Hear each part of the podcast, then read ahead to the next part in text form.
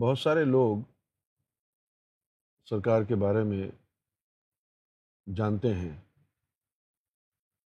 اور بہت سارے لوگ سرکار کے بارے میں کچھ نہیں جانتے۔ جاننے والوں میں دو گروہ ہیں۔ ایک وہ جن کو سرکار سے فیض ہوا ہے اور ایک وہ جنہوں نے اخبارات میں اور مولویوں سے منفی پروپیگنڈا سنا ہے۔ تو ان کا جاننا ایک افواہ پر مبنی ہے۔ جب وہ سرکار گور شاہی سے ملے نہیں، سرکار سے گفتگو نہیں کی، سرکار کی تعلیمات کو نہ سنا، بس جو اخباروں میں پڑھا، مولویوں سے سنا، اس پر یقین کر لیا۔ فی نف سے ہی یہ ایک بہت بڑا گناہ ہے۔ سنی سنائی بات کو سچ سمجھ لینا۔ نقصان کا باعث بھی ہے، بدگمانیاں پیدا کرتا ہے اور حقیقت سے دور رکھتا ہے انسان۔ تو یہ تو وہ لوگ ہیں جو افواہ پر جنہوں نے یقین کیا اور جو کچھ بھی جانتے ہیں، وہ افواہ پر مبنی ہے۔ دوسرا گروہ جاننے والوں کا وہ ہے جو سرکار گور شاہی کو فیض حاصل کرنے کے بعد جانتے ہیں۔ اب جو فیض حاصل کرنے والے ہیں، ان میں دو گروہ ہیں۔ ایک وہ ہیں جنہوں نے عمومی فیض حاصل کیا اور ایک وہ ہیں جنہوں نے خصوصی فیض حاصل کیا۔ لہذا جنہوں نے عمومی فیض حاصل کیا، وہ اسی کی روشنی میں سرکار گور شاہی کو جانتے ہیں۔ اور جنہوں نے خصوصی فیض بھی حاصل کر لیا۔ سرکار گور شاہی کو اسی قدر جانتے ہیں جس قدر فیض ان کو ملا ہے۔ سرکار گور شاہی کے بارے میں جو مختلف ماننے والوں کے تواسط سے بات لوگوں تک پہنچی اور لوگوں نے سرکار گور شاہی کا تعارف آگے بیان کیا۔ اس کا دار و مدار بتانے والے کی تعلیم پر اس نے جو فیض حاصل کیا اس پر اور اس کی انڈرسٹینڈنگ پر ہے کہ اس نے سرکار کو کتنا جانا ہے۔ لہذا مختلف لوگ سرکار سے وابستہ ہونے کے بعد مختلف انداز میں لوگوں کو مختلف باتیں بتاتے آئے ہیں۔ بتانے کا ڈھب، بتانے کا طریقہ سب کو نہیں آتا۔ کبھی کبھی ہم حق بات کہنے کے لیے باطل طریقہ اختیار کر لیتے ہیں، جس سے حق مشتہر ہونے کے بجائے مخفی ہو جاتا ہے۔ جس سے حق واضح ہونے کے بجائے چھپ جاتا اور لوگ متنفر ہو جاتے سیدنا گہر شاہی کی ذات کے حوالے سے YouTube live stream Facebook پر کوئی کامل گفتگو نہیں ہوئی۔ اور جو گفتگو ابھی تک ہوئی ہے، وہ گفتگو نجی سطح پر ہم اپنے ہی لوگوں سے کرتے رہے ہیں۔ آمد الناس تک سرکار گور شاہی کا صحیح تعارف نہیں پہنچا۔ تعارف نہ پہنچنے کی کئی وجوہات ہیں۔ ایک وجہ تو یہ ہے کہ لوگوں سے انٹریکشن ہونا ضروری ہے۔ لوگوں سے تعلق ہونا ضروری ہے۔ کسی جگہ جمع ہو عام لوگوں سے رابطہ ہو گفت و شنید ہو بحث ہو، اس کے لیے کسی پلیٹ فارم کی ضرورت ہوتی۔ جس طرح کی مسجد ہے۔ مسجد میں لوگ نماز پڑھنے کے لیے روزانہ جاتے ہیں۔ اور مولوی کو بغیر کسی محنت کیے ایک آڈینس مل جاتی۔ کیونکہ یہ ایک پلیٹ فارم ہے۔ لیکن ہمارے پاس کوئی پلیٹ فارم نہیں تھا۔ منفی پروپیگنڈا کیے جانے کی وجہ سے اکثر نا عاقبت اندیش، غیر مقلد اور غیر شرعی پیر فقیر۔ ہمارے بارے میں لوگوں کو غلط غلط باتیں بتاتے رہے۔ اور لوگ، لوگوں کے اور ہمارے بیچ میں ایک فاصلہ پیدا ہو گیا۔ کمیونیکیشن گیپ آ گیا۔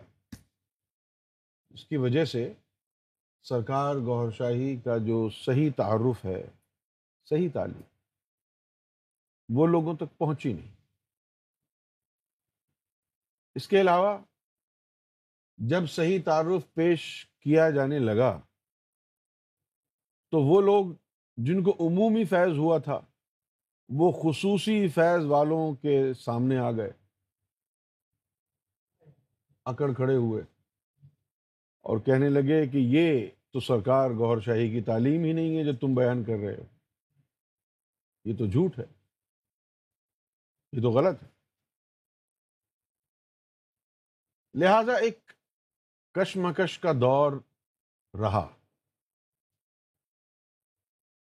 اور پھر ستائیس نومبر دو ہزار ایک میں جب سرکار گوھر شاہی نے روپوشی اختیار فرما لی، غیبت اختیار فرما لی۔ اس کے بعد لوگ تتر بتر ہو گئے، منتشر ہو گئے۔ اور اس انتشار کے باعث مشن ہمارا دوبارہ اسی مقام پر آ گیا جہاں سے بیس سال پہلے چلے تھے۔ انسان اس وقت تک ناقابل اعتبار ہے جب تلک اس کا قلب سلیم اور عقل بھی سلیم نہ ہو جائے۔ لوگ عقل سلیم کا لفظ استعمال کرتے ہیں، لیکن بس وہ ایسے ہی کرتے ہیں جس طرح کل اللہ عہد اللہ سمد لم یلد ولم یولد کا معنی سمجھتے ہیں۔ عقل سلیم اس وقت انسان کو ملتی ہے جب وہ لطیفہ انسان کے سر میں جو واقع ہے، وہ منور ہو جاتا ہے۔ اگر آپ کے سوچنے والی مخلوق میں صرف نار ہی ہے، تو وہ عقل آپ کو دنیا کے فائدے کا پارٹ پڑھائے گی۔ پیسے کی اہمیت جتائے گی۔ کاروبار کی اہمیت جتائے گی۔ عقل۔ اور جب وہ نور سے منور ہو جاتی ہے اور اس کے چاروں طرف نور ہی نور ہوتا ہے، تو پھر وہ عقل بدل جاتی ہے۔ پھر وہ عقل عشق کے تابع ہو جاتی علامہ اقبال نے ایک بات سمجھانے کی کوشش کی، لیکن لوگوں کو سمجھ میں تو نہیں آئی۔ انہوں نے کہا تھا بہتر ہے دل کے پاس رہے، پاس بان عقل۔ پہلے انہوں نے یہ بات بتا دی ہے کہ عقل کو دل کے آس پاس رکھو۔ لیکن کبھی کبھی اسے تنہا بھی چھوڑ دے۔ مجنون شہر چھوڑا، تو صحرا بھی چھوڑ دے۔ نظارے کی حوث ہے تو لیلا بھی چھوڑ دے۔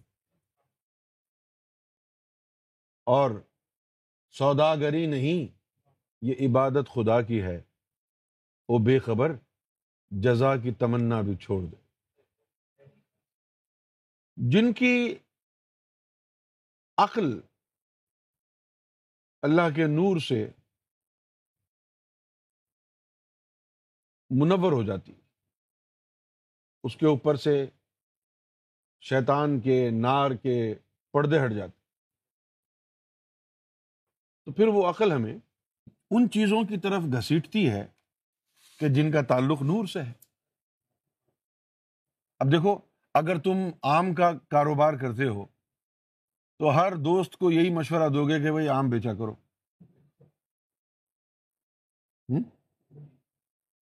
ایک بندہ جم جانا شروع کر دے، پورے محلے کو جو ہے وہ سر پہ اٹھا لیتا ہے۔ ابے جم جایا کر دیکھ تو نکلی ہو تیری۔ ابے جم جایا کر، دیکھ میں تو رو جاتا ہوں۔ نہیں؟ اچھا ایک آدمی جو ہے وہ سافٹ ویئر انجینئر بن جائے گا۔ باقی سب کو حقیر سمجھے گا کیا جھک مرا رہے ہو؟ دیکھو میں نے کیا کیا ہے۔ باقی سب کو۔ ایک آدمی آرمی میں چلا جائے گا۔ اس کو اپنے علاوہ سب سویلین نظر آتے ہیں۔ سب سویلین ہیں۔ ان کو کیا پتا ہے؟ سویلین ہی ہے اسی طریقے سے جب لطیفہ انا میں نور آ جاتا ہے، تو اس کو صرف نور سمجھ میں آتا ہے، عقل نورانی ہو جاتی ہے اور اسی کام کا مشورہ دیتی ہے جس میں نور ملے۔ جس طرح آم بیچنے والا سب کو آم بیچنے کا مشورہ دے گا نا۔ اب نور کی سمجھ تو آ گئی عقل کو۔ اب لوگ اگر اللہ کو جاننا چاہتے ہیں،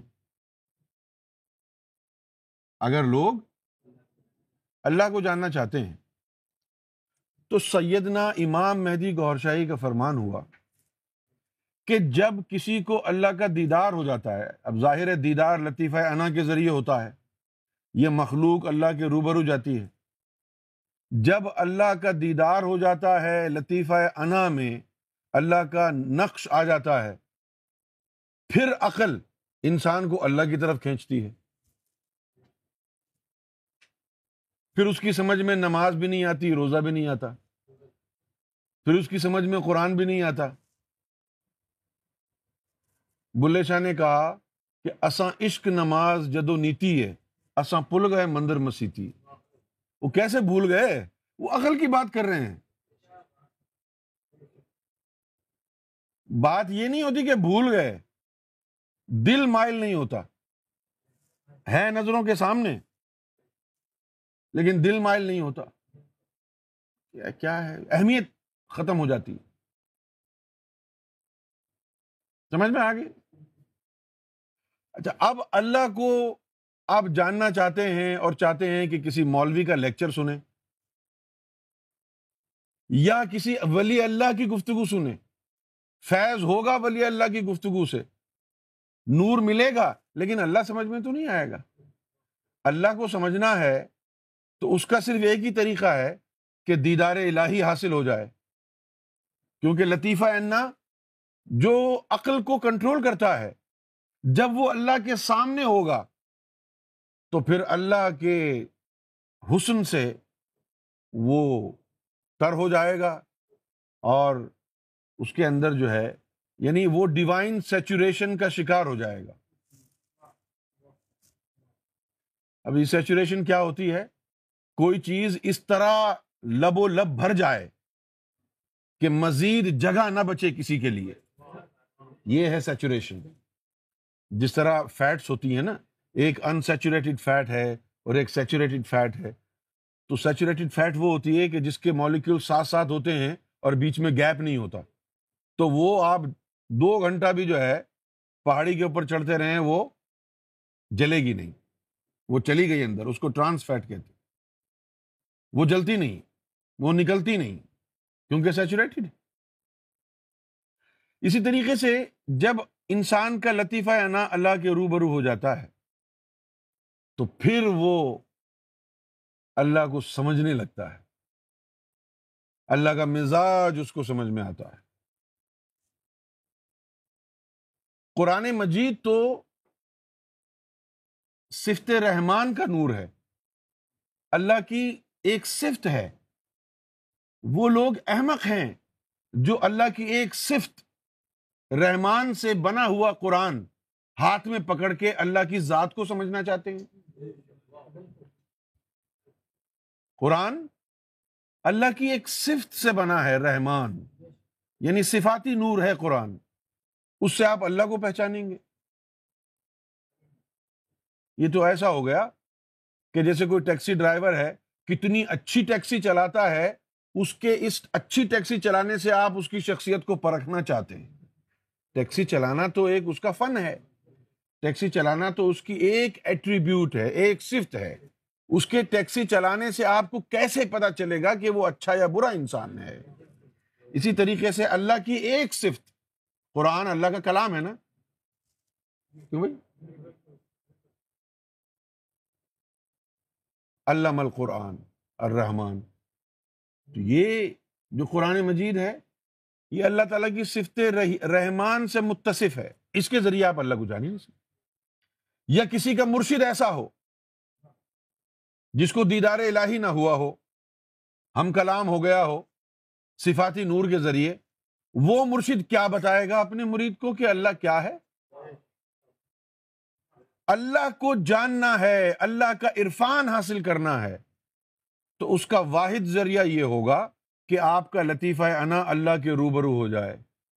پھر وہ جو لطیفہ انا سے جڑی ہوئی عقل ہے، اس عقل کے اوپر اللہ کا حسن چھا جائے گا۔ پھر اس انسان کی عقل کیا ہو جائے گی؟ پھر اس انسان کی عقل کہے گی، کیا نماز پڑھ، کیا روزے رکھ، کیا نور کے پیچھے دوڑ، سیدھا اللہ کے پاس جا کے بیٹھ جا۔ اس کے علاوہ اس کو کچھ سمجھ بھی نہیں آئے گا۔ اسی طرح لوگ چاہتے ہیں کہ جانے گوہر شاہی کون ہے اسی طرح لوگ جاننا چاہتے ہیں گوہر شاہی کون ہے کون بتائے گا؟ کیسے پتا چلے گا؟ جیسے میں نے عرض کیا کچھ دیر پہلے کہ دو گروہ ہیں۔ ایک گروہ وہ ہے کہ جنہوں نے سرکار کے بارے میں سنا اور ان کا سورس کیا تھا، مولویوں سے منفی پروپیگنڈا سنا یا اخبارات میں انہوں نے صحافیوں کی زر صحافت کا نتیجہ سرکار گور شاہی کی بارگاہ میں جو انہوں نے زیادتی کی اور غلط بیانی سے انصاف کے تقاضوں کے خلاف جھوٹ پر مبنی جو مضامین شائع ہوتے رہے اور لوگ ان مضامین کے ذریعے گمراہ ہوتے رہے اور جو کچھ جانکاری، جو کچھ علم، جو کچھ بھی معلومات انہیں سرکار گور شاہی کے بارے میں حاصل ہوئی، وہ جھوٹ کا پلندہ تھی تو وہ سرکار گور شاہی کو جان نہیں سکے۔ اور دوسرا گروہ ان لوگوں کا ہے جس کو میں نے مزید دو گروہوں میں منقسم کیا ہے۔ سرکار گور شاہی کو فیض کے ذریعے جاننے والا۔ ان میں جو دو گروہ ہیں، میں نے کہا، فیس بک پہ لکھا کہ ایگزاسٹڈ جو ہے، وہ لیکچر ہوگا۔ تو آپ یہ ذہن میں رکھیں۔ اب وہ جو دو گروہ ہیں، اس میں ایک گروہ ایسا ہے کہ جس کو عمومی فیض ہوا۔ عام فیض۔ اور ایک گروہ ایسا ہوا جس کو خصوصی فیض ہوا۔ جن کو عمومی فیض ہوا، وہ اپنے اس فیض کی روشنی میں سرکار کو جانتے ہیں۔ یعنی کسی کا قلب جاری ہوا، کسی کے لطیفہ روح جاری ہوا، کسی کا لطیفہ نفس بھی جاری ہو گیا، کسی کا لطیفہ انا بھی۔ یہ سارا کا سارا فیض سات لطیفوں کا، یہ عمومی فیض ہے۔ ذکر قلب سے لے کے اللہ کا دیدار تک، یہ عمومی فیض ہے۔ دیدار الہی سے لے کر عشق الہی، دین الہی تک، یہ عمومی فیض ہے۔ اگر سیدنا گوہر شاہی سے آپ کو فیض ملا ہے اور اس کی بنا پر آپ دین الہی میں داخل ہو گئے، دیدار الہی ہو گیا، عشق الہی مل گیا تو یہ عمومی فیض ہوا ہے آپ کو۔ عشق الہی کا اقتصاب، عشق الہی کی بانٹ، عشق الہی کی تقسیم، عشق الہی کی جود و سخا، جو سیدنا امام مہدی گوہر شاہی کے لبہائے مقدسہ سے حاصل ہو رہی ہے۔ یہ سرکار گوہر شاہی کا ایک ادنا سا وصف ہے۔ ایک ادنا سی صفت ہے۔ اب اس ایک صفت سے متصف ہو کر آپ پوری ذات گوہر شاہی کو کیسے جانیں گے؟ اب اس ایک صفت سے متصف ہو کر اس ایک صفت سے آپ کو عشق الہی کا تحفہ مل گیا، نعمت عزما مل گئی۔ اللہ کے دیدار تک پہنچ گئے۔ لیکن یہ تو ایک صفت گوہر شاہی سے ملا۔ اس ایک صفت کی روشنی میں جس کا سرکار کی ذات سے ہی تعلق نہیں۔ بھائی اگر یہ فیض آپ کو دیدار الہی میں لے گیا اور سرکار گوھر شاہی کے بارے میں کچھ نہیں جان پائے اس فیض سے، تو پھر یہ عمومی ہی ہوا نا؟ صفاتی ہی ہوا نا؟ اگر اس فیض سے گوھر شاہی کی جانکاری ہو جاتی، پھر یہ خصوصی ہوتا۔ فیض ملا گوھر شاہی سے اور معلومات حاصل ہوئی، عرفان حاصل ہوا اللہ کا۔ تو خصوصی کہاں ہوا یہ؟ یہ تو عمومی ہے۔ وہ فیض خصوصی ہے کہ جس فیض سے آپ ذات گوہر شاہی کو جان پائیں۔ وہ فیض خصوصی ہے کہ جس سے آپ سرکار گوہر شاہی کو جان پائیں۔ اب گوہر شاہی کون ہے آپ کے لطیفہ انا کو دیدار الہی ہو گیا۔ آپ کے لطیفہ انا سے جڑی ہوئی عقل پر اللہ سوار ہو گیا۔ وہ صرف آپ کو اللہ کی طرف بھیجے گی عقل۔ اب آپ گوہر شاہی کو کیسے جانیں گے؟ ہے کوئی دنیا میں کوئی ولی، کوئی فقیر، کوئی درویش جو اس بات کو جھٹلا بھی دے اور یہ بھی کہہ دے کہ ہاں دیدار الہی کے بعد میں گوہر شاہی کو جان پایا۔ دیدار الہی کے بعد تو دروازہ بند ہو گیا عقل کا۔ اب تو تو اللہ کے علاوہ کسی کو جان ہی نہیں سکتا۔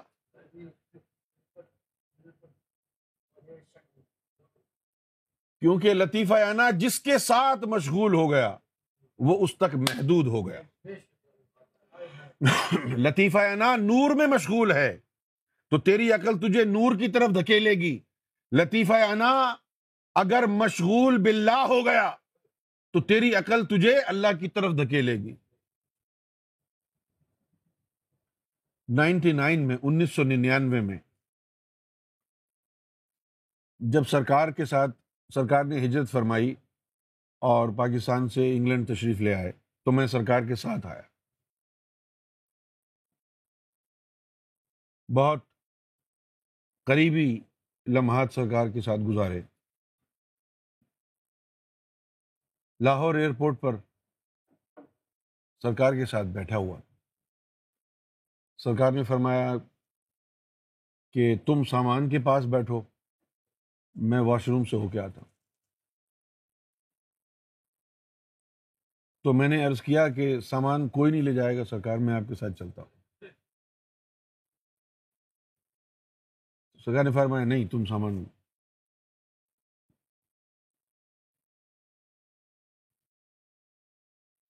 میں بیٹھ گیا۔ پانچ منٹ، چھ منٹ گزر گئے۔ دس منٹ گزر گئے۔ تو مجھ سے رہا نہیں گیا۔ میں نے پانی کی ایک بڑی بوتل خریدی۔ سامان کو چھوڑ کے واش روم کی طرف گیا۔ دبے۔ پاؤں سے چلتا ہوا۔ آواز نہ ہو، ناراض نہ ہو جائیں کہ میں نے تو تم کو بٹھایا تھا، تم آ کیوں گئے؟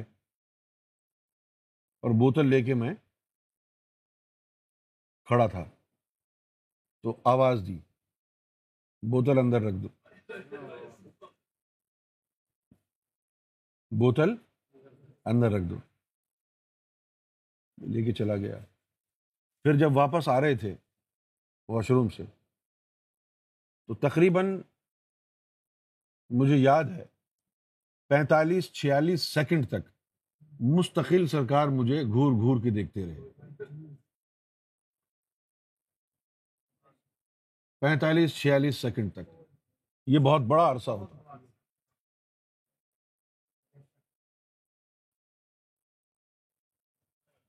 اس کے بعد مجھے جو ہے سر میں درد شروع ہو گیا انگلینڈ آنے کے بعد۔ اس درد میں کیا ہوتا کہ میری آنکھیں لال ہو جاتی خون کی طرح۔ اور یہاں سے درد شروع ہوتا اور آنکھوں میں جاتا۔ اور میں تین تین چار چار گھنٹے بیٹھا رہتا۔ رات میں شروع ہوتا تو رات بھر بیٹھا رہتا۔ سر نہیں ہلا سکتا تھا۔ سرکار نے بلایا ایک دن۔ فرمایا کہ ذرا میں چیک کرتا ہوں تمہیں ہے کیا۔ تو سرکار نے ہاتھ رکھا، مجھے ابھی تک یاد ہے۔ ہاتھ رکھا، آنکھیں بند کی اور فرمایا کہ نہیں، کوئی شیطانی مخلوق تو نہیں ہے۔ یہ تو تمہارا لطیفہ انا ہے، جس کو تم نے بھوکا مارا ہوا ہے۔ سرکار نے فرمایا کہ تم اس کے ساتھ یاہو کا ذکر ملایا کرو نا، پھر درد ختم ہو جائے گا۔ یہ بھوکا ہے۔ تو میں نے سرکار کی بارگاہ میں عرض کیا کہ سرکار، میں اگر گستاخی کی معافی ہو تو عرض کرنا چاہتا ہوں کچھ۔ آپ نے فرمایا، بولو۔ تو میں نے عرض کیا کہ سرکار، میں چاہتا ہوں کہ میری روح میں سے ایک ایک روح صرف آپ کا نام لے۔ میری صرف آپ کا نام لے۔ تو جواب آیا کہ لطیفہ انا کو اگر غذا نہیں ملے گی تو اندھے ہو جاؤ گے۔ تو عرض کیا، دل گوارا نہیں کرتا ہے سرکار۔ اب تو کچھ بھی ہو جائے۔ اب تو صرف آپ کا نام لینا ہے۔ اندھا ہو جاؤں تو ہو جاؤں۔ خیر ہے۔ اندھا ہو جاؤں تو ہو جاؤں، خیر ہے۔ سایہ غیر نشے من پہ گوارا نہ کروں۔ تو نہ مل پائے۔ تو بن تیرے گزارا نہ کروں۔ اگر آپ اپنا نام میرے لطیفہ اینا میں نہیں ڈال رہے ہیں، تو پھر کسی کا نہیں ہوگا۔ تو نہ مل پائے۔ تو پھر اس کے بعد ہوا کیا؟ اس کے بعد ہوا یہ سرکار کا نام تو یعنی نہیں آیا، کیونکہ یہ جو مخلوقیں ہیں اللہ کی، یہ اللہ کے مختلف مخلوقیں اللہ کے مختلف ناموں کے نور سے بنی ہیں۔ جس طرح لطیفہ انا ہے، یہ یاہو کے نور سے بنا ہے۔ تو اب یہ صرف یاہو ہی کر سکتا ہے، کچھ اور نہیں کر سکتے لہذا اب یا گوہر یا یا را ریاض تو لطیفہ اینا نہیں کر سکتا۔ وہ صرف یاہو کر سکتا ہے۔ تو پھر سرکار نے کیا کیا؟ کہ ایک دن میں نے دیکھا لطیفہ اینا کہ اندر لطیفہ اینا جو ہے، آپ نے وہ دیکھے وہ جو پانی کے بلبلے بناتے ہیں، ببل؟ پانی کے ببل کی طرح ہوتا ہے اور جب اس میں یاہو کا ذکر جاتا ہے تو ایسے پھولتا ہے، پھولنا شروع ہو جاتا ہے۔ اچھا پھر وہ ہے اس کی رنگت ایسی کہ اس میں جو بھی سامنے آتا ہے وہ جھلکتا ہے۔ تو اب وہ ذکر تو نہیں، شروع ہاتھ پاؤں تو چلا رہا تھا وہ، لیکن اس کو ذکر تو نہیں، یاہو کا ملا۔ یاہو کا ذکر تو اس کو نہیں کیا گیا۔ ایک دن میں نے جو ہے وہ دیکھا کہ سرکار نے لطیفہ انا کے اوپر اپنا ایک عکس بٹھا دیا۔ اب وہ کیا ہوتا ہے؟ اب وہ کیا ہوتا ہے؟ اب وہ جو عکس ہے، کبھی وہ عکس جو ہے یہاں گوشت میں کھد جاتا ہے، یہاں۔ کبھی وہ گالوں کے اوپر آ جاتا ہے۔ وہ عکس لطیفہ اینا کا ہے۔ عکس وہ لطیفہ اینا میں ہے۔ لیکن کبھی یہاں کبھی یہاں کبھی یہاں وہ گھومتا پھرتا ہے۔ کبھی ادھر کبھی ادھر۔ یہاں پر بھی ہوتا ہے۔ اب جب سے وہ عکس آیا،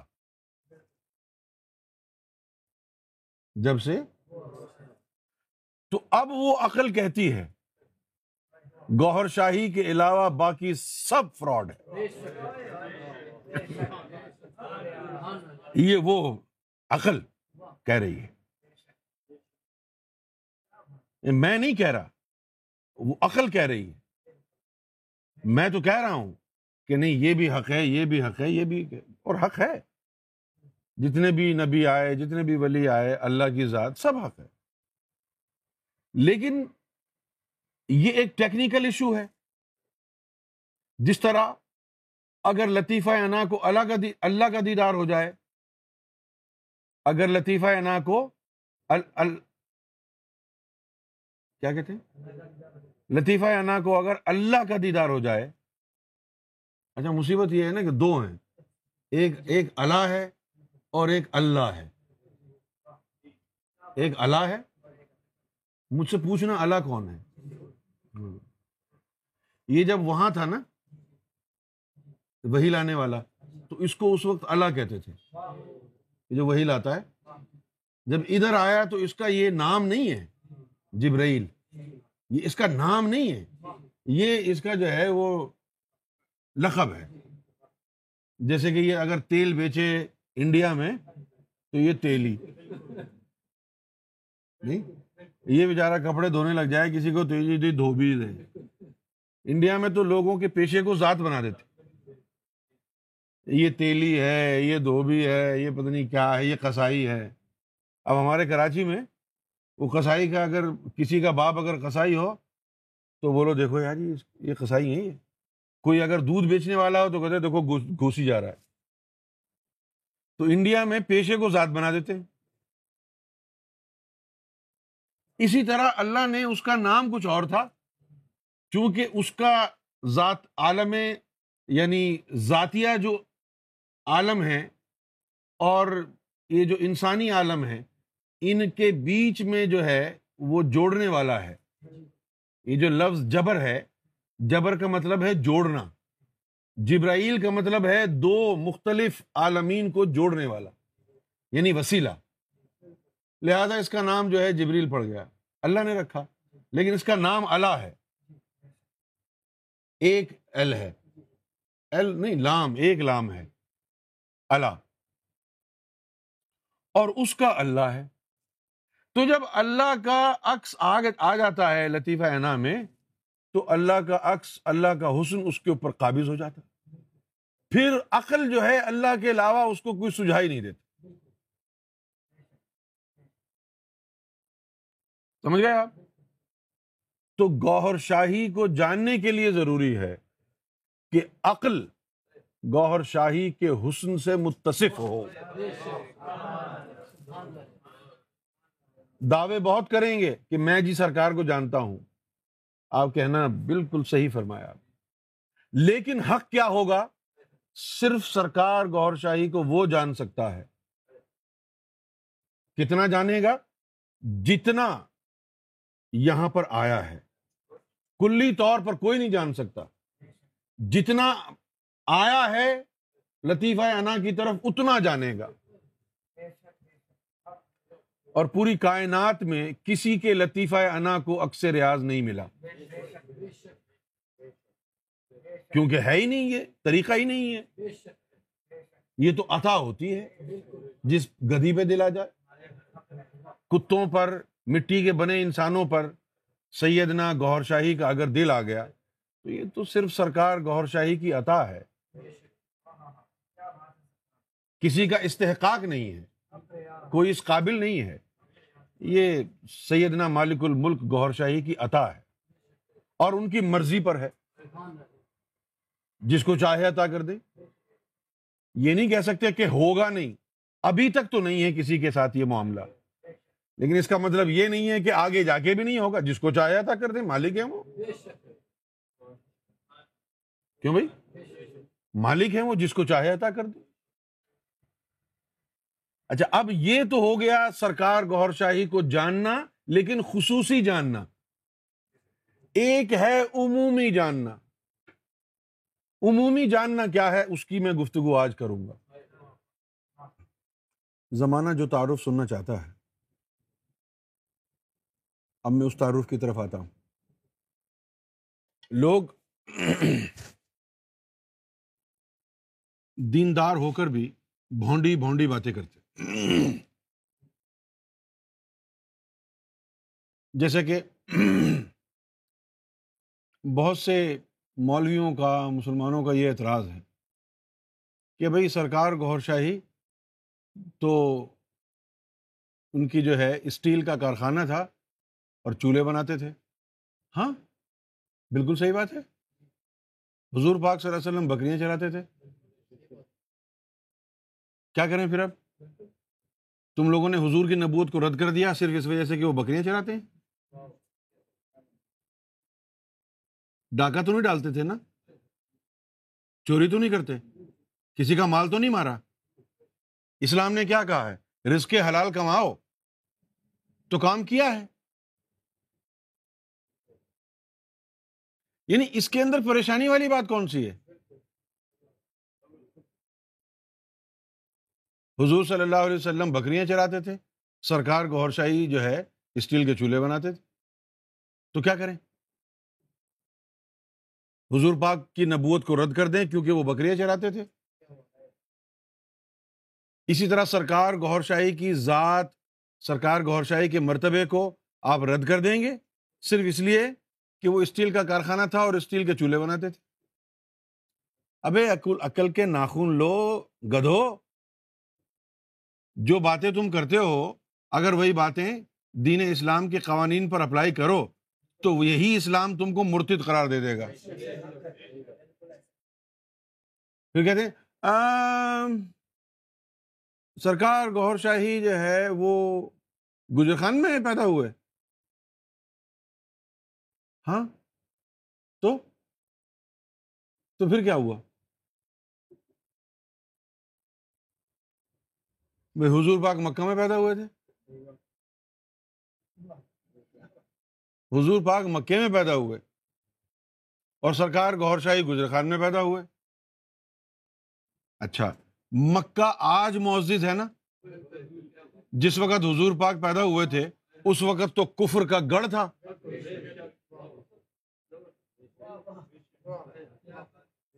جب حضور صلی اللہ علیہ وسلم جہاں پیدا ہوئے، جس جگہ پر، آپ کو پیدا ہی اس لیے کیا گیا کہ وہاں پر جو ہے نور کی شمع جلیں، توحید کی شمع روشن ہوں، لوگوں کے دل منور ہوں، کفر اور الحاد سے چھٹکارا مل جائے اور ایمان کی کیفیت تاری ہو لوگوں کی زندگیوں میں۔ تین سو ساٹھ کعبے میں بت تھے۔ اگر کعبے میں شرک اور کفر ہوتا تھا تو گلی بازاروں کے اندر توحید کے نعرے لگائے جاتے ہوں گے۔ کیوں بھائی؟ بھائی حضور صلی اللہ علیہ وسلم جہاں پیدا ہوئے ہیں، وہ بھی تو کفر کا گڑھ تھا۔ آپ صلی اللہ علیہ وسلم مبعوث ہوئے اور آپ نے کفر اور الحاد اور شرک کی ان غلیظ چیزوں کو آپ نے مٹایا۔ کیوں بھائی؟ غلط ہے، صحیح ہے۔ اب اگر کوئی گجر خان میں پیدا ہو تو کہتا ہے، میں بھی گجر خان میں پیدا ہوں۔ تو کیا میں امام مہدی ہوں؟ نہیں، ابو جہل بھی مکہ میں پیدا ہوا تھا۔ ابھی پیدا ہونے سے کیا ہوتا ہے یار؟ ابھی بن عبداللہ امیر المنافقین، وہ بھی مکے میں پیدا ہوا تھا۔ پیدا ہونے سے کیا ہوتا ہے؟ کوئی کہیں بھی پیدا ہو سکتا ہے؟ تم گجر خان میں پیدا ہوئے تو کیا مطلب ہے اس کا؟ ہاں یہ بات جو ہے دل کو تکلیف دیتی ہے کہ تم جیسے لئین اور خبیص وہاں پیدا ہو گئے۔ لیکن کوئی اجارہ داری تو قائم نہیں ہے۔ یعنی کہ نہیں، ہم پیدا نہیں ہونے دیں گے، یہ منافق پیدا ہو رہا ہے۔ کیا ہاتھ رکھو گے جا کے وہاں پہ؟ کہ جی ہم پیدا ہی نہیں ہونے دیں گے۔ جس کو جہاں پیدا ہونا ہے وہ تو ہو جائے گا۔ ابے جگہوں سے کچھ نہیں ہوتا، یہ انسان کی روح سے اس کا مقام بنتا ہے۔ جگہوں سے کچھ نہیں ہوتا۔ اگر جگہوں سے ایمانوں پر فرق پڑتا تو بتاؤ ابو جہل کیوں پھر ابو جہل ہے کیا خیال ہے کچھ لوگ سمجھتے ہیں کہ جی ہم تو پٹواری بولتے ہیں۔ ہم پھر یہ ہو گئے، وہ ہو گئے۔ ابو جہل بھی عربی بولتا تھا اور فصیح عربی بولتا تھا۔ نہ تو اس سے کوئی شان آپ کی گھٹتی ہے کہ آپ کو عربی بولنی نہیں آتی پٹواری بولنی نہیں آتی۔ نہ اس سے آپ کی شان بڑھتی ہے کہ آپ کو بولنی آتی ہے۔ کیونکہ ہدایت اور عظمت کا تعلق ان بولیوں سے، ان جگہوں سے نہیں ہے۔ عظمت کا تعلق انسان کے قلب کے منور ہونے میں، اس کی روح کے منور ہونے میں ہے۔ کتنا رب کا قرب حاصل ہے، اس بات میں مزمر ہے آپ کی عظمت۔ اس بات میں مزمر نہیں ہے کہ آپ مکے میں پیدا ہوں یا گجر خان میں۔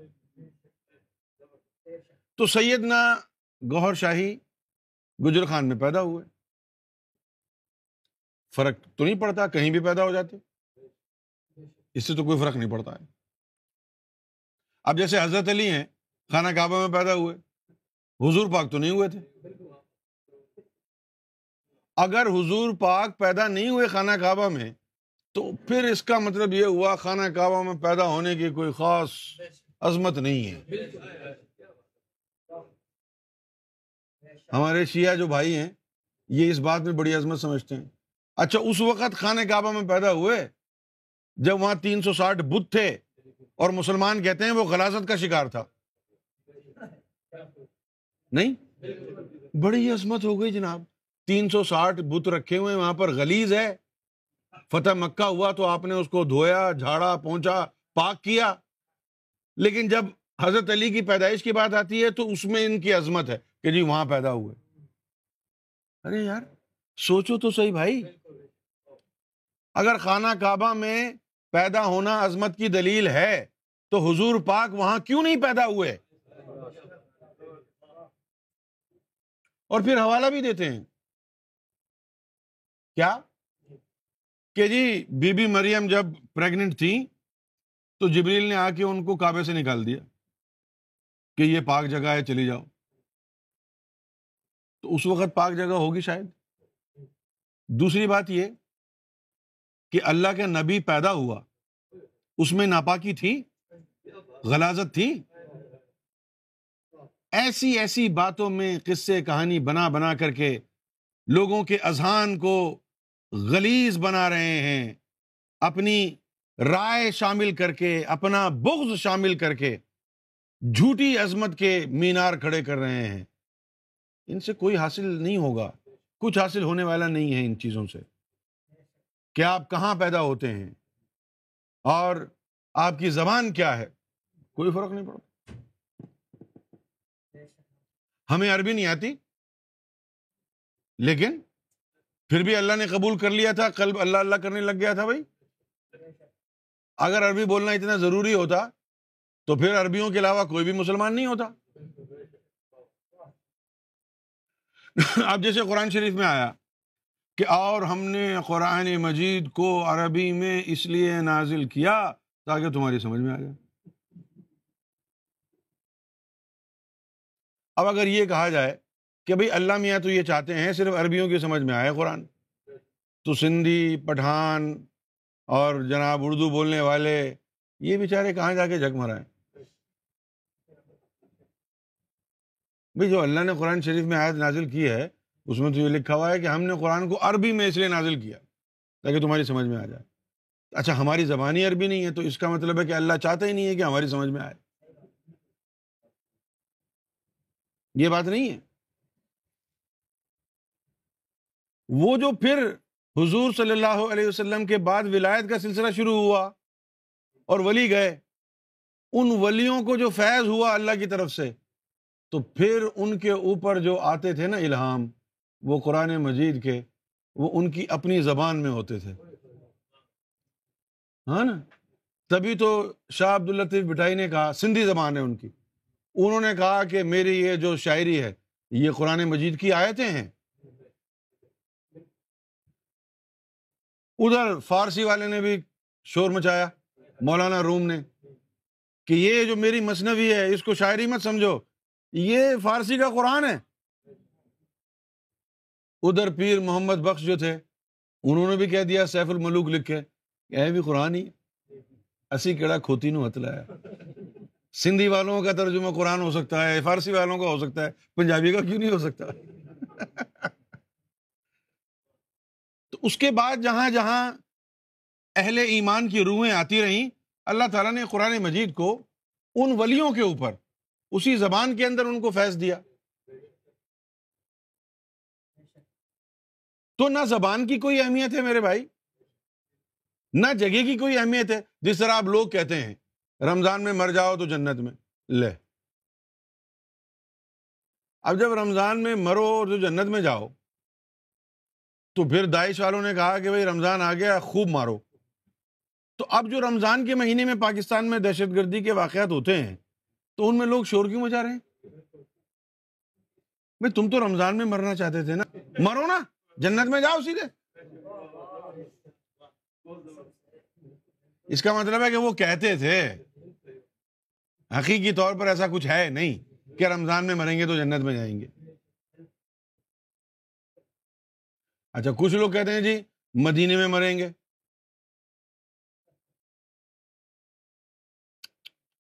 اب مجھے یہ بتائیے کہ مکے اور مدینے میں جتنے بھی منافقین رہ رہے تھے، جب ان کی موت کا وقت قریب آیا، تو کیا اللہ تعالیٰ نے جبریل کے ذریعے ان کو باہر دھکے دے کے نکال دیا؟ نکل جاؤ مدینے سے، مدینے کے باہر جا کے مرو۔ جو آپ کہہ رہے ہیں جی مدینے میں مرنے والا مومن ہوگا۔ اگر ایسا ہوتا تو کوئی بھی منافق اور کافر وہاں نہیں مرتا۔ اللہ تعالیٰ ان کو مکہ بدر کراتا، مدینہ بدر کرا دیتا۔ کہ جی یہاں کیوں مر رہے ہو؟ وہاں جا کے مرو۔ ان چیزوں میں کچھ نہیں رکھا۔ حضور صلی اللہ علیہ وآلہ وسلم بکریاں چراتے۔ اس کے بعد خطیجت القبرا نے آپ کو نوکری پر رکھ لیا اور قافلے کے ساتھ بھیجا، شام کا سفر کر کے آئے، تجارت کے لیے گئے۔ تو آپ نے بکریاں بھی چرائی ہیں، آپ نے نوکری بھی نوکری کہیں گے اور کیا کہیں گے اس کو؟ بھائی حضور پک اپنا مال تو لے کے نہیں گئے تھے ادھر تجارت کا؟ خدیجت القبرا کے لے کے گئے تھے نا؟ قافلہ، وہ تو نوکری تھی نا؟ تو حضور پاک نے بھی نوکری کی ہے، انہوں نے بکریاں بھی چرائی ہیں۔ بکریاں جب چراتے تھے تو سیلف امپلائڈ تھے۔ اس کے بعد جب نوکری کی، تو اس کے بعد جو ہے امپلائی بن گئے۔ اگر گوھر شاہی اسٹیل کا کارخانہ کھولنے، چولہے بنا لیں تو لوگوں کو اسلام بھول جاتا ہے۔ حضور پاک کی مثال بھول جاتی ہے۔ سارے انبیاء اکرام کی مثال بھول جاتی ہے۔ شرم کرو، بغیر تو حیا کرو۔ اسٹیل کا کارخانہ بنایا، چولہے بنائے ہیں۔ حلال کام کیا ہے، حرام نہیں کیا۔ دین نہیں بیچا ممبر پر بیٹھ کے۔ حلال کام کیا ہے۔ چوری تو نہیں کی ہے۔ اس سے کیا لینا دینا ہے مرتبے کا؟ کہ اسٹیل مل، اسٹیل کے چولہے بنائے یا سونے کے چولہے چولہے بنائے؟ یہ ساری بکواس کی باتیں ہیں۔ سیدنا گور شاہی نے مختلف کام کیے۔ یہاں تک کہ یعنی حیدرآباد میں جس طرح ٹیکسی وغیرہ چلتی ہیں، اس طرح جو ہے وہ سزوکی کا پک اپ ہوتا ہے۔ اس کے پیچھے ہوڈ لگایا ہوا ہوتا ہے۔ اس کے اندر بھی سواری بٹھا کر کے لے کے جاتے ہیں۔ وہ وہ بھی چلائی ہے۔ حلال کمانے میں حضور صلی اللہ علیہ وسلم کی سنت ہے حلال کمانا۔ امام مہدی سیدنا گور شاہی نے بھی حضور کی سنت کی طرح حلال کمایا ہے، کسی کا مال نہیں مارا، دین نہیں بیچا، فرقے نہیں بنائے۔ تمہاری تم تو ممبر رسول پر بیٹھ کر دین بیچ رہے ہو۔ نام مصطفیٰ بیچ رہے ہو۔ لیکن سیدنا گور شاہی نے تو حق حلال کمایا اور پھر جو بھی آپ نے کام کیا، اس میں نقصان ہوا۔ جو بھی آپ نے کام کیا، اس میں نقصان ہوا۔ نقصان کیوں ہوا؟ ایک دن جبریل نے آگے کہا کہ آپ اس دنیا میں اس لیے تھوڑی آئے ہیں۔ نقصان ہی ہوگا۔ آپ اس لیے آئے ہی نہیں ہیں۔ بالآخر پھر کام دھندا کو خیر باد کیا اور جناب جنگلوں میں چلے گئے۔ وہ عشق کی جو جو الاؤ روشن ہے، جنگل میں چلے گئے۔ تین سال جنگل میں آپ نے وقت گزارا اور جنگل سے جب واپس آئے۔ ابھی جنگل میں ہی تھے۔ کہ نبی پاک صلی اللہ علیہ وآلہ وسلم کا گمبد خزرہ مسجد نبوی پوری، وہ اڑ کر وہاں آئی۔ اب جن لوگوں کو علم نہیں ہے، جانتے نہیں ہوگے اچھا جی مسجد نبی اڑ کے آ سکتی ہے؟ ہاں رابعہ بصری کے لیے پورا خانہ کعبہ اڑ کے آیا تھا۔ اللہ تعالیٰ نے کوئی ریٹائرمنٹ کا فیصلہ کر لیا ہے رابعہ بصری کے بعد؟ کہیں لکھا ہے قرآن و حدیث میں کہ بھائی اللہ تعالیٰ ریٹائر ہو گئے ہیں، اب کوئی کرامت نہیں ہوگی، اب کوئی معجزہ نہیں ہوگا، اب کوئی کرشمہ نہیں دکھایا جائے گا۔ جو کچھ بھی ماضی میں ہو گیا، غوث پاک کے ساتھ، رابعہ بصری کے ساتھ، حضور پاک کے ساتھ، عیسیٰ علیہ السلام کے ساتھ، بس اسی کے اوپر گزارا کرو میرے پیارے پیارے مخلوق ہو اب کوئی مارکا نہیں ہوگا کیونکہ اللہ تعالیٰ ریٹائرمنٹ لے چکے ہیں۔ ایسا تو نہیں ہے نا بھائی؟ اللہ تعالیٰ ریٹائر تو نہیں ہوا ہے۔ نہ اللہ کے قوانین بدلے ہیں۔ ایک بوڑھی عورت رابعہ بصری گدے پر بیٹھ کر عراق سے مکہ جا رہی ہے حج کرنے کے لیے۔ اب وہ گدھا بےچارا کتنے دور چلتا؟ اتنی شدید گرمی میں غش کھا کے مر گیا۔ اور وہ عورت وہ بیٹھ گئی نیچے زمین پہ۔ کہنے لگی، میں تو تیرا حج کرنے جا رہی تھی، تو نے میرا گدھا ہی مار دیا۔ نہیں جاؤں گی میں حج پہ اب۔ اب اللہ تعالیٰ عورتوں کے منہ نہیں لگتا ہے۔ اللہ نے کہا بھائی، سستے میں جان چھڑ جائے گی۔ کعبے کو کہا، جاؤ بھائی۔ اور وہ کعبے نے جا کے طواف کیا۔ وہ اللہ میں اسے اتنا خوش ہوئی، اتنا خوش ہوئی کہ ہاف کلندر بن گئی۔ کیوں بھائی؟ اب ان کو چپ کرانے کے لیے کعبے کو بھیج دیا اللہ نے۔ سیدنا گوہر شاہی کے پاس گمبد خزرہ بھی نہیں آ سکتا۔ اللہ اکبر۔ اللہ الحمد۔ بھائی اللہ تعالیٰ کی طاقتوں کو زوال آ گیا ہے کیا؟ یا بیٹری لو ہو گئی ہے؟ ویسی کی ویسی ہے نا بیٹری؟ تو جو پہلے ہوتے تھے کرشمے، وہ آج کیوں نہیں ہو سکتے؟ خانہ کعبہ آ سکتا ہے۔ تو گمبد خزرہ تو خانہ کعبہ سے تمہارے نزدیک چھوٹی چیز ہے نا۔ تو گمبد خزرہ کیوں نہیں آ سکتا؟ گمبد خزرہ آیا۔ زمین پر تھما۔ لانت اللہ کازبین کازبوں پر اللہ کی لانت ہو۔ محمد رسول اللہ برآمد ہوئے۔ محمد رسول اللہ برآمد ہوئے۔ اور سیدنا گوہر شاہی کو گلے لگایا۔ اور پیغام دیا۔ کہ آپ اس امت کے امام مہدی بن جائیں۔ سیدنا گوہر شاہی نے فرمایا کہ میں آپ سے بڑی محبت کرتا ہوں، لیکن بس میں یہیں پر رہنا چاہتا ہوں جنگل میں۔ اب دنیا میں نہیں جانا چاہتا۔ اب چلے گئے۔ پھر لال شہباز قلندر کو بھیجا اللہ نے۔ لال شہباز قلندر کو بھیجا۔ اب جو لال شہباز قلندر کو بھیجا، تو وہ کیا بھیجا تھا؟ وہی جسہ توفیق الہی شیر والا، وہ آیا۔ اب اس جسہ توفیق الہی، اس جسہ توفیق الہی کی دوستی تھی۔ لہذا کنونس کرنے میں کامیاب ہو سرکار گور شاہی نے کہا کہ ہم ان کو تو انکار نہیں کر سکتے۔ لہذا آپ اللہ کی طرف سے اس یعنی اس بار امانت کو لے کر، اتنے بڑے بوجھ کو لے کر اور جنگل چھوڑ کے دنیا میں آ گئے۔ اور حیدرآباد شہر سندھ میں چوک کے اوپر صبح کھڑے ہوئے۔ اور صبح سے کھڑے ہو کر رات تک ایک مقام پر کھڑے رہے۔ اس لیے کہ آتے جاتے لوگوں کو دیکھوں کہ یہ کتنے گندے ہیں، ان میں کتنے جنات ہیں، ان پر میری ڈیوٹی لگنے والی ہے نا۔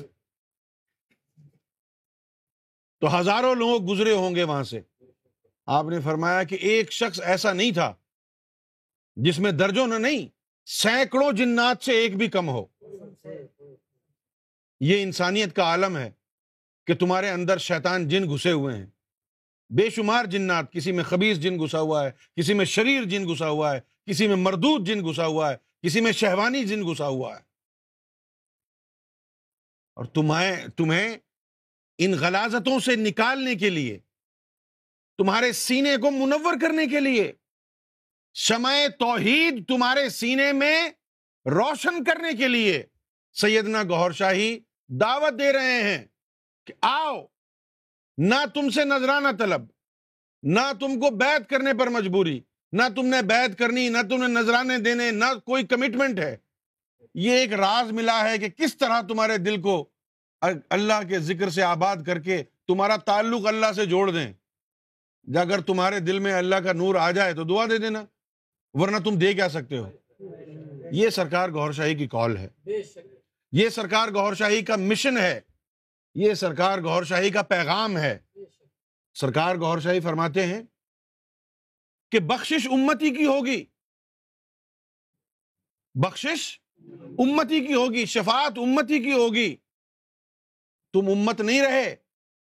تم تو کوئی شیعہ ہو کوئی وہابی ہو کوئی دیوبندی ہو کوئی اہل حدیث ہو کوئی مرزئی ہو۔ آپ نے فرمایا امتی میں نور ہوتا ہے۔ آپ صلی اللہ علیہ وسلم کا ارشاد گرامی ہے۔ انا من نور اللہ والمؤمنین من نوری، کہ میں اللہ کے نور سے بنایا گیا ہوں اور مومنین کو میرے نور سے بنایا گیا ہے۔ اگر تم مومن ہو، حضور کے نور سے بنے ہوئے ہو، تو پھر تم شیعہ، سنی، وہابی، دیوبندی کیوں ہو؟ آج کیوں نہیں کہتے ہو کہ میں امتی ہوں محمد رسول اللہ صلی اللہ علیہ وسلم کا؟ تمہارے اسٹینڈرڈ جدا جدا کیوں ہیں؟ ایک کے نزدیک اہل بیت کی محبت سب سے افضل ہے، دوسرے کے نزدیک صحابہ کی محبت سب سے افضل ہے، تیسرے کے نزدیک محمد رسول اللہ کی محبت سب سے افضل ہے، چوتھے کے نزدیک اللہ کی محبت سب سے افضل ہے۔ یہ امتی کہتے اسٹینڈرڈ نہیں ہیں۔ امتی تو وہ ہے کہ جس کی زندگی میں، جس کے سینے میں اللہ کی محبت بھی ہو، محمد رسول اللہ کی محبت بھی ہو، اہل بیت کی بھی ہو، صحابہ اکرام کی بھی ہو، اولیاء کی بھی ہو، فقراء کی بھی ہو۔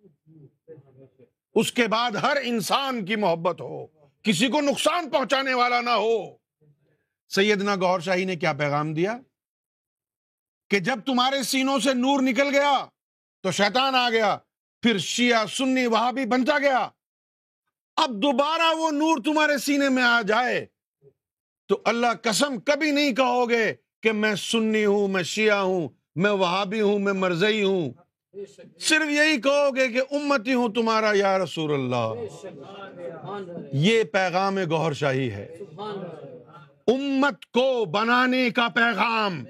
شیراز اسلام جو بکھر گیا تھا، اس کو دوبارہ سے اس کے قدموں پر کھڑے کرنے کا پیغام۔ اور جو فرقہ پرست عناصر تھے، جن کی دکانیں بند ہو رہی تھیں، وہ اس پیغام سے کیوں کر خوش ہو سکتے تھے؟ انہوں نے اپنی دکان کو بچانے کے لیے اس پیغام کو دبانے کا فیصلہ کر لیا۔ لہذا سارے شیطان اکٹھے ہو گئے۔ بریلوی شیطان، سنی شیطان، اہل سنت والجماعت کا شیطان، تبلیغی جماعت کا شیطان، شیعہ کا شیطان، وہابی کا شیطان، مرزئی کا شیطان۔ یہ سب شیطان ہی تو تھے۔ امتی تو نہیں تھے نا یہ۔ یہ سارے شیطان اکٹھے ہو گئے۔ گور شاہی کے خلاف۔ فتوے جاری کر دیے، یہ تو کفر ہے، یہ تو کفر ہے۔ غلط سلط باتیں ان کے متعلق بیان کی۔ کسی نے کہا جی گور شاہی کہتے ہیں نماز نہ پڑھو۔ اور سرکار گور شاہی کیا فرماتے ہیں؟ کہ میں نماز کے منکر کو کافر جانتا ہوں۔ بہتان لگائے سیدنا گور شاہی کی ذات پر۔ ایک ایک بات جو انہوں نے سرکار گور شاہی کی مخالفت کے مد میں رکھی، اپنے ایجنڈے میں وہ سارا کا سارا جھوٹ اور بہتان کا پلندہ تھا۔ سیدنا گوھر شاہی نے تو یہ فرمایا کہ نماز حقیقت کی تلاش کرو۔ ان نمازوں کو چھوڑ دو جن سے تم تباہ ہو رہے ہو۔ نمازوں سے تباہ بھی ہو سکتے ہیں۔ یہ گوھر شاہی کا پیغام نہیں، یہ قرآن مجید کا پیغام ہے۔ فوائل للمسلین الذین هم عن صلاتهم ساہون۔ کہ اور تباہی ہے ایسی نمازوں کے لیے۔ کہ جو نماز حقیقت سے غافل ہی ہیں۔ سیدنا گور شاہی نے لوگوں کو نماز حقیقت کا پیغام دیا۔ اور نماز حقیقت کیا ہے؟ محمد رسول اللہ کا پیغام ہے۔ آپ صلی اللہ علیہ وسلم نے فرمایا، لا سلات اللہ بحضور القلب۔ کہ قلب حاضر نہ ہو، تیرا تو نماز ہوتی ہی نہیں ہے۔ اب آپ پڑھتے رہیں، وہ ہو ہی نہیں رہی، تو ضائع ہو رہا ہے نا۔ سیدنا گور شاہی آگے فرماتے ہیں کہ تمہاری نمازیں ضائع ہو رہی ہیں۔ قلب کو اللہ اللہ میں لگا لو تاکہ تمہیں نماز میسر آ جائے۔ اس بات کو انہوں نے موڑ توڑ کر کہہ دیا کہ جی یہ نماز کے قائل نہیں ہے کتنی بڑی بدیانتی ہے۔ اور وہ لوگ بدیانتی کر رہے ہیں جو دین کے ٹھیکے دار ہیں۔ عام آدمی کی لغزش معاشرے کو نہیں بگاڑتی۔ اور اگر عالم کا قدم لرس جائے تو پوری امت کا بیڑا غرق ہو جاتا ہے۔ آج اس امت کا شیرازہ اسی لیے بکھرا ہے کہ اس امت کے جو علماء ہیں، ان کے سینوں میں شیطان شہبت اور روب رداب لالچ بھر گیا ہے، نوٹ آ گئے ہیں۔ عشق مصطفیٰ نکل گیا ہے، نور توحید نکل گیا ہے۔ ان کے سینوں میں تعلیم مصطفیٰ باقی نہیں رہی۔ سیدنا گوھر شاہی کا پیغام کیسے سمجھ میں آئے گا؟ جب ان کی عقلوں پر پردے پڑ چکے ہوں، ان کے سینوں پر کفل لگ چکے ہوں، تو پھر سیدنا گوھر شاہی کا پیغام کیسے سمجھ میں آئے گا؟ یہ پیغام تو ان کے لیے ہے جو اللہ اور اس کے رسول سے محبت و عشق چاہتے ہوں۔ اپنی زندگیوں میں انقلاب لانا چاہتے ہوں، اپنی نمازوں کو اللہ تک پہنچانا چاہتے ہوں السلات معراج المومنین کا درجہ دینا چاہتے ہوں۔ یہ ان کے لیے ہے۔